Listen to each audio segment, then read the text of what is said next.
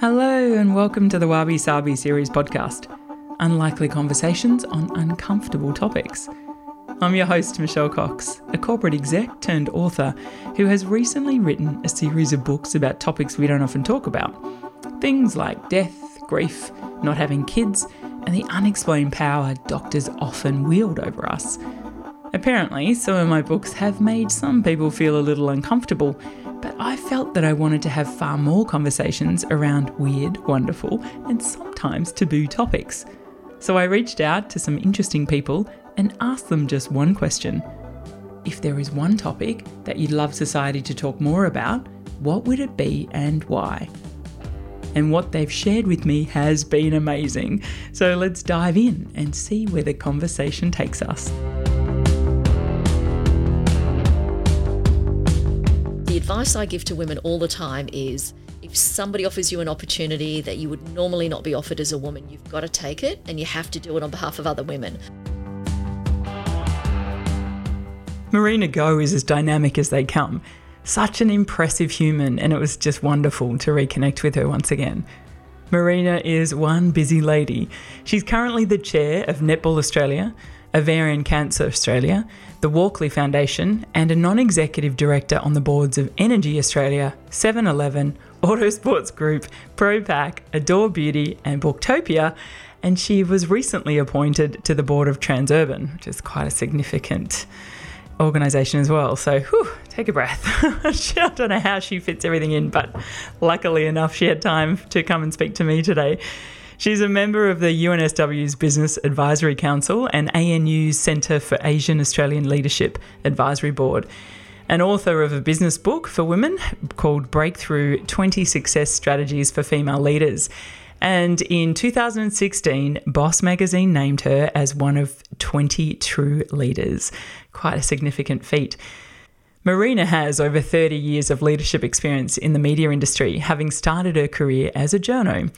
Her media exec roles are extensive, and she was also the former chair of the Wests Tigers NRL Club, which is something we're going to get a little bit more into today.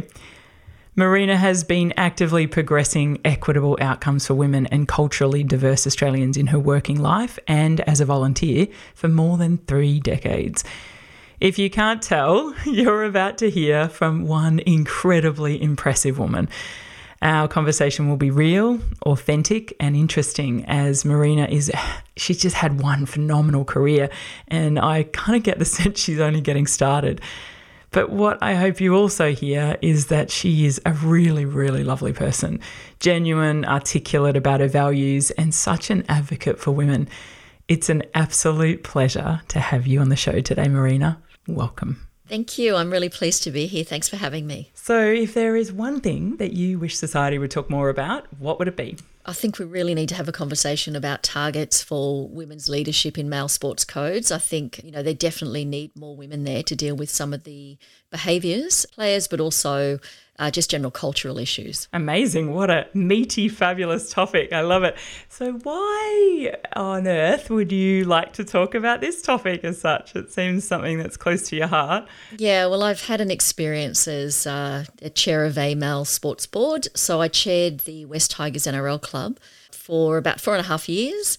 And it was a really interesting experience. People ask me about this all the time, and I will often say it is at the same time the worst thing I've ever done and the best thing I've ever done for different reasons, obviously. But I really do feel that, um, you know, women involved in sports codes in a leadership capacity can make a difference, but you need to be included. So a lot needs to change before women will be able to succeed in sports codes. So yeah, I feel like we need to talk about that. Mm. Oh, amazing. And I mean, interesting that you say it was one of the best things and the worst things, like in terms of the challenge. So, what was it about? Can we get into the meaty stuff first? What was it that was so challenging for you and why it was one of the worst experiences in some ways? Uh, it was challenging because the media in particular, so there were various aspects of the media, particularly rugby league journalism, I guess, that were challenged, I guess, by the notion of having a female uh, chair of a rugby league club. You know, before before my team had even lost under my leadership, there were various elements of the media that were calling for my sacking, which was really quite extraordinary. Wow! How long had you been in the role when that happened? there was one game left of the previous season, and we won that game. And then we had an off season. So, you know, you have about three months off season. And then you start training again pre season. We won both pre season games. And then you start your season. And we, we won the first two games of the season. And I'll never forget that at the end of the second week, um, and we'd won every game, right? So honestly, I'm not joking. It's not, it's not a, not a usual thing for my team, but we had actually won every game until that point. But there was already media calling for my sacking, which I thought was quite extraordinary. It's the undertone of the culture. So they were writing those stories because there's a, you know there's a whole system of people using the media to get what they want. So there were people within the sport, is really what I'm saying, who were using the media to try and intimidate me and get rid of me. Were you the first chair, like female chair of a NRL club? No, I was the second by about two months, I believe. So while I was the chair of the Wests Tigers, there was another female chair of the Titans in Queensland. The Queensland media seems to embrace. it was the New South Wales media that was very challenged, I think, by having women in a leadership position in this sport. And I suspect that they didn't really want to have, you know, more women infiltrating the ranks, I guess. Mm. So it was a really interesting time. I've come from media and so yeah, I was thinking you'd know it better than most, right? You'd understand how it works and what their motives are, and yeah. So I'm, I was, you know, looks fine, but I've got sons and they were teenagers, and my youngest was a fan of the club that you know I was chairing, and I think the hardest thing is for was for him to be reading constantly this stuff about his mum, and you know, Alan Jones called for my sacking. It was like, you know, the the treatment that he has given a lot of female leaders. Well, you know, I got that too. And do you know why though? Why Marina? What's the what's the deal there? I don't know. I mean, the you know Alan Jones, I guess, when he was calling for my sacking, he was saying, "What would this woman know about rugby league?" And so there it is. How else do you explain that comment? And so all I could do was just try and ignore that and just get on. You know, you, you have to, you, you've got to make a decision that you're there to do a role, you're there to make a difference. And I was determined to do so. And the club, when I joined, was in all sorts of financial difficulty and I had a very good board at the start and we we worked really really hard at um, making sure that we got that club to financial stability and just before I left we made our first profit. So I was really delighted. So it happened. So I felt like I did what, you know, I was really rewarded yeah, by that. You left the business better than, you know, when you started, which is the aim, isn't it? Yeah. And the yeah. interesting thing, so so it was difficult for me because I was just having to be confronted by this, you know, media calling me nonstop, nonstop, nonstop, you know, kind of harassing. But at the same time, the business media were really complimentary and they were writing fantastic stories. And in fact, in 2016, Boss Magazine, I don't know if they still do this, but every year they were doing this 20 True Leaders list. And I think it may have been the same year that Alan Joyce had really started to advocate for marriage equality. And so I found myself on a leaders list with him as one of the 20 true leaders. You know, so that actually was a really positive experience for me because they're acknowledging the business gains to that club.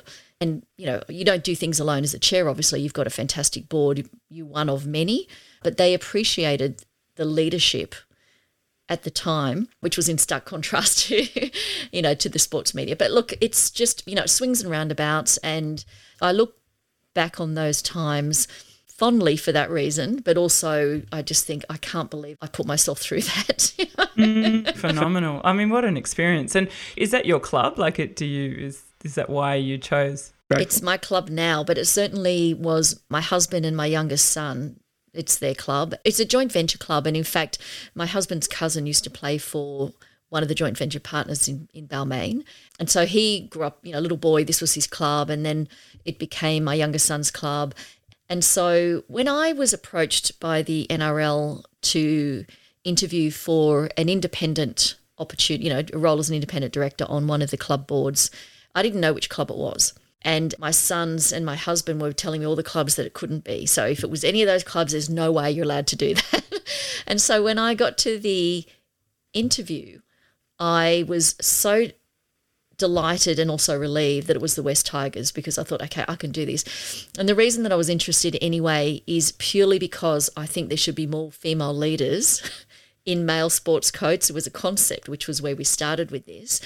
And I think if you believe that, then you need to step in to something that you feel you can add value to, even if it isn't your club. But thankfully, or and it's uncomfortable, right? Like you know, it would have been uncomfortable at the start. So you were going in as an NED or just a director, not not as the chair at that point. Is that right? Yeah, I was appointed as one of three independent directors because the club had experienced difficulty and then the NRL had to step in and say, okay, well, we'll help you out, but only if you will change your structure.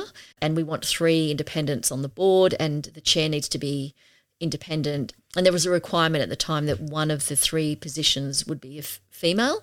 Thankfully, they selected two females, which was wonderful because it's great to have somebody there with you on the board in that environment that you can work with to support each other and make sure that you know each woman is heard. So we did a little mm. bit of that where if somebody tried to speak over the top of me, Rosemary would say, oh, "Hold on a minute," you know, or if that happened to Rosemary, or or if indeed, as we know happens, if we'd made a comment and it wasn't nobody heard it, and then suddenly somebody said the same comment and everybody thought it was don't a start. genius idea. Please don't start on this topic. You and I will go off on a tangent. You would have seen um, Annabel Crabb's show.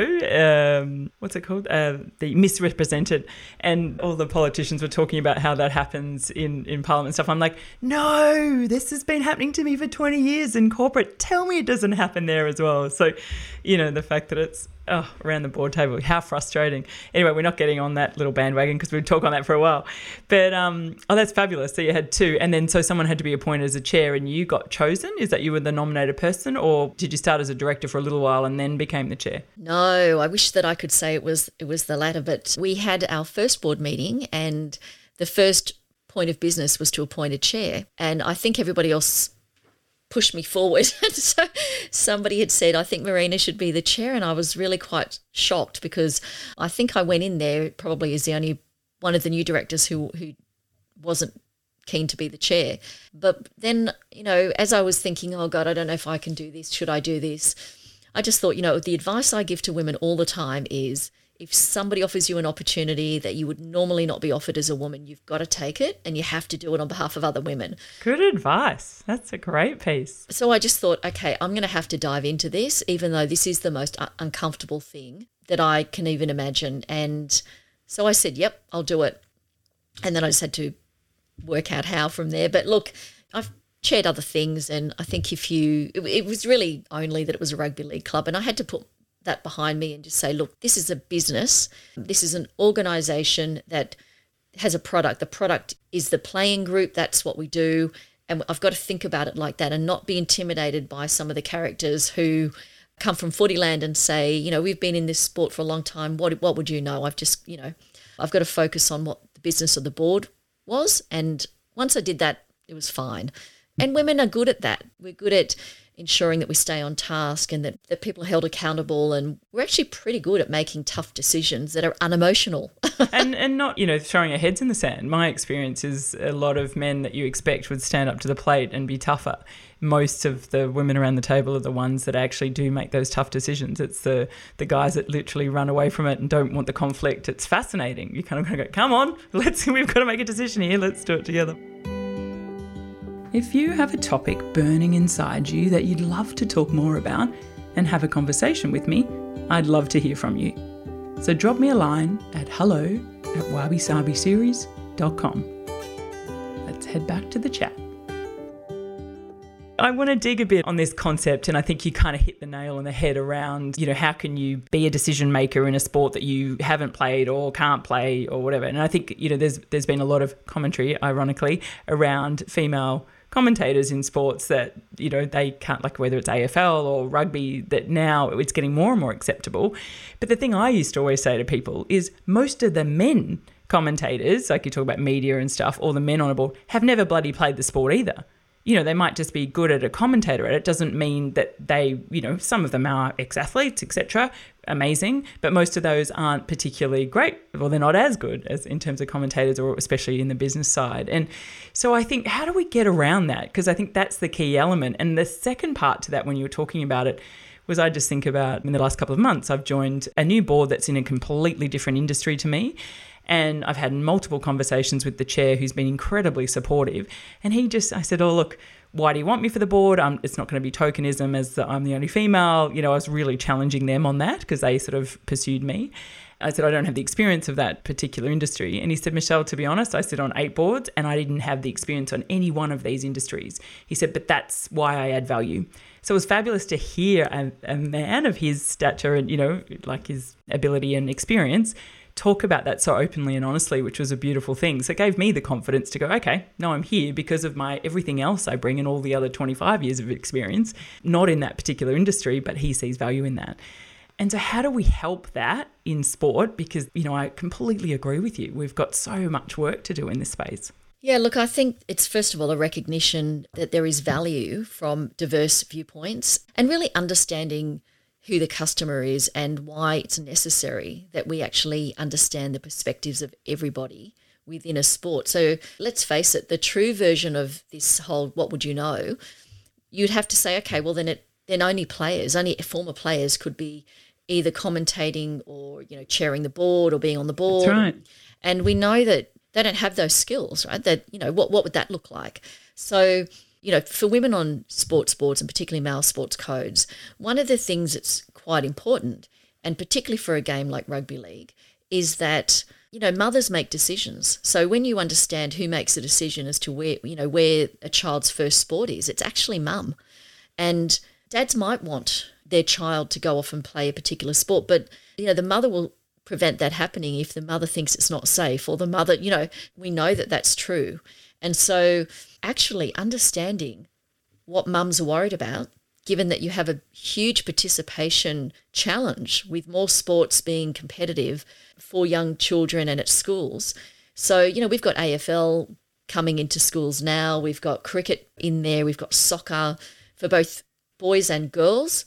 I chair Netball Australia now. We think about, we have to think about all of these things. So, you know, for rugby league, if they don't understand what the women are thinking, who are key decision makers, then they're going to miss out. And so you've got to have strong female voices around the table to say, hang on a minute, you're not looking at it through the right lens here. So I think it's first of all having leadership that that understands why you need the perspectives you need. And then finding the right people and bringing them onto the board table because you only need one ex player. It's true.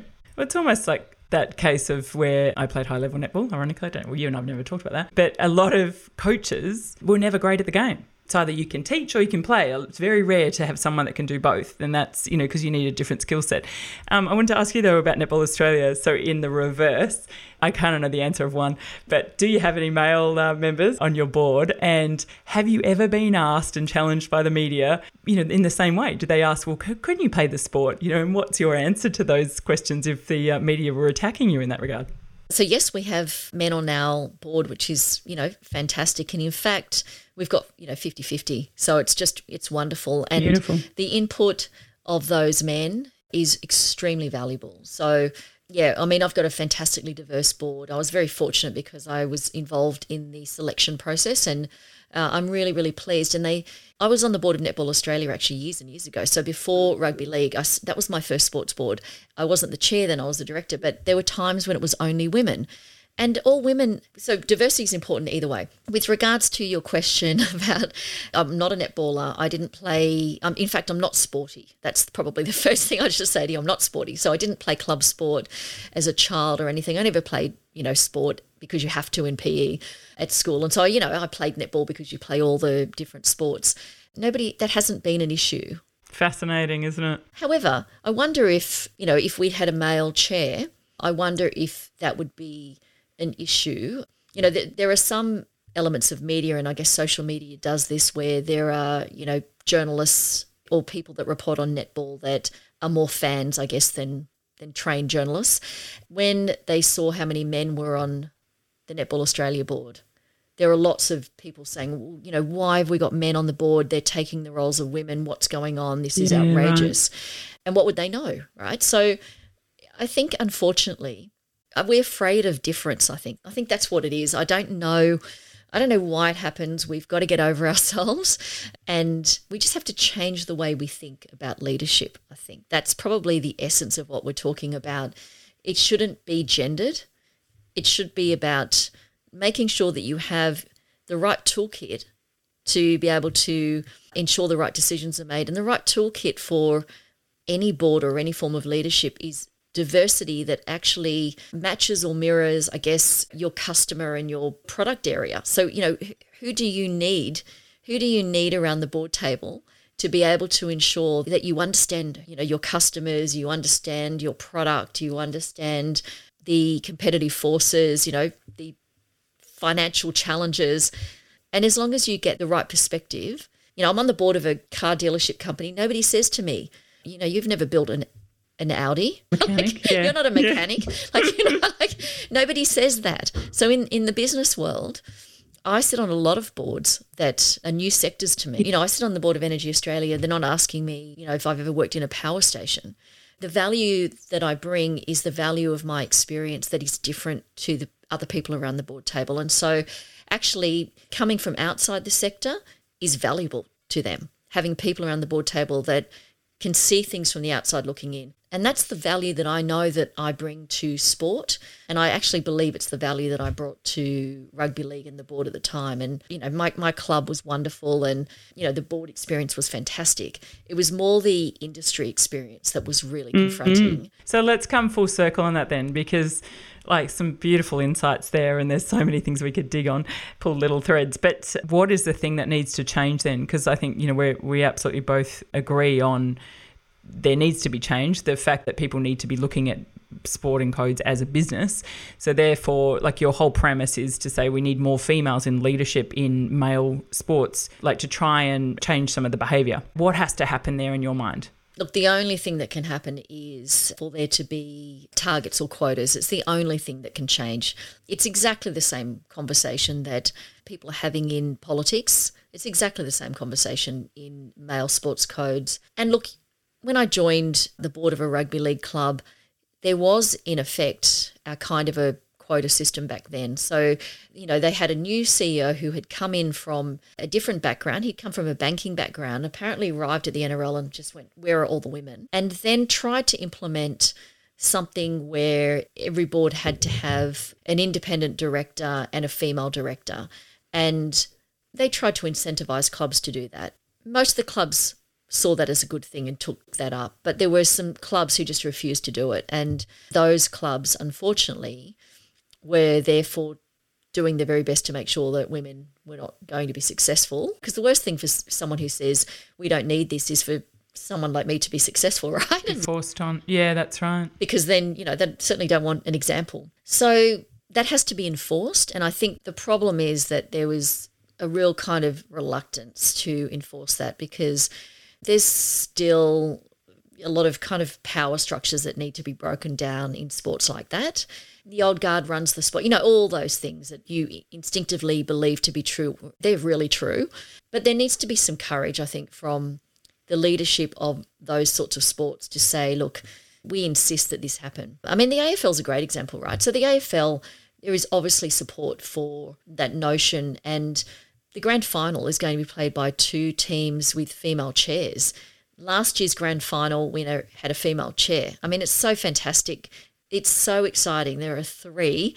And of course, in that sport, because there has been great support for that, in fact, those women sit on full independent boards. And that's probably where the structure would need to be around the board table for women to have that support. So much needs to change. But I think a starting point would be quotas because unless you have that, you're relying on people to do the right thing. What's your argument then? Again, I mean, because we always talk about quotas in boards. What's your argument, you know, the affirmative for that? Why should we have quotas? Oh, well, for a start, there are already quotas. You know, there have been quotas on boards forever and they've just favoured men. But a lot of people oppose oppose it, don't they? Because they think it's like you know we'll have substandard and it's tokenism and all those things. Um, I'm exactly the same. I've always believed in quotas because, as I said, I've been sitting on boards for 25 years and this is not changing. Like in boards I sit on, I'm the only female. So uh, it's not changing fast enough. No, and I think we've had quotas in other sectors for long enough now to know that the end result is a better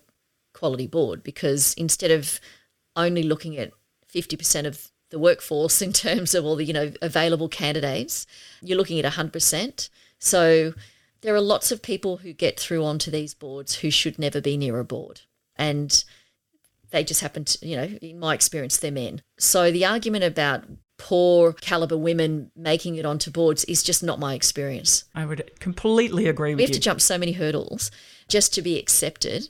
So by the time women are on these boards you know, you're just out, outstanding. There are so, so many women because you have to be in order to be kind of deemed acceptable. So merit means different things if you're a man or you're a woman. And so the whole merit argument for me is out the window because as soon as you see somebody who should not be on a board and they're there because they are part of a network or they are part of a male quota system, then you know that whatever the current system is isn't working. So surely trying something different is going to improve the outcome. And even for that reason should be tried. Like for that reason alone you think you want to improve yeah and on that note i think that's beautiful thing to finish on. So uh, it's just such a fabulous conversation. And thank you for your honesty and just some insights there, Marina. I think that's really helpful to people. And, you know, let's hope that we can uh, make some changes in this space. But I think the real takeaway for me is if these clubs start to treat their clubs like a business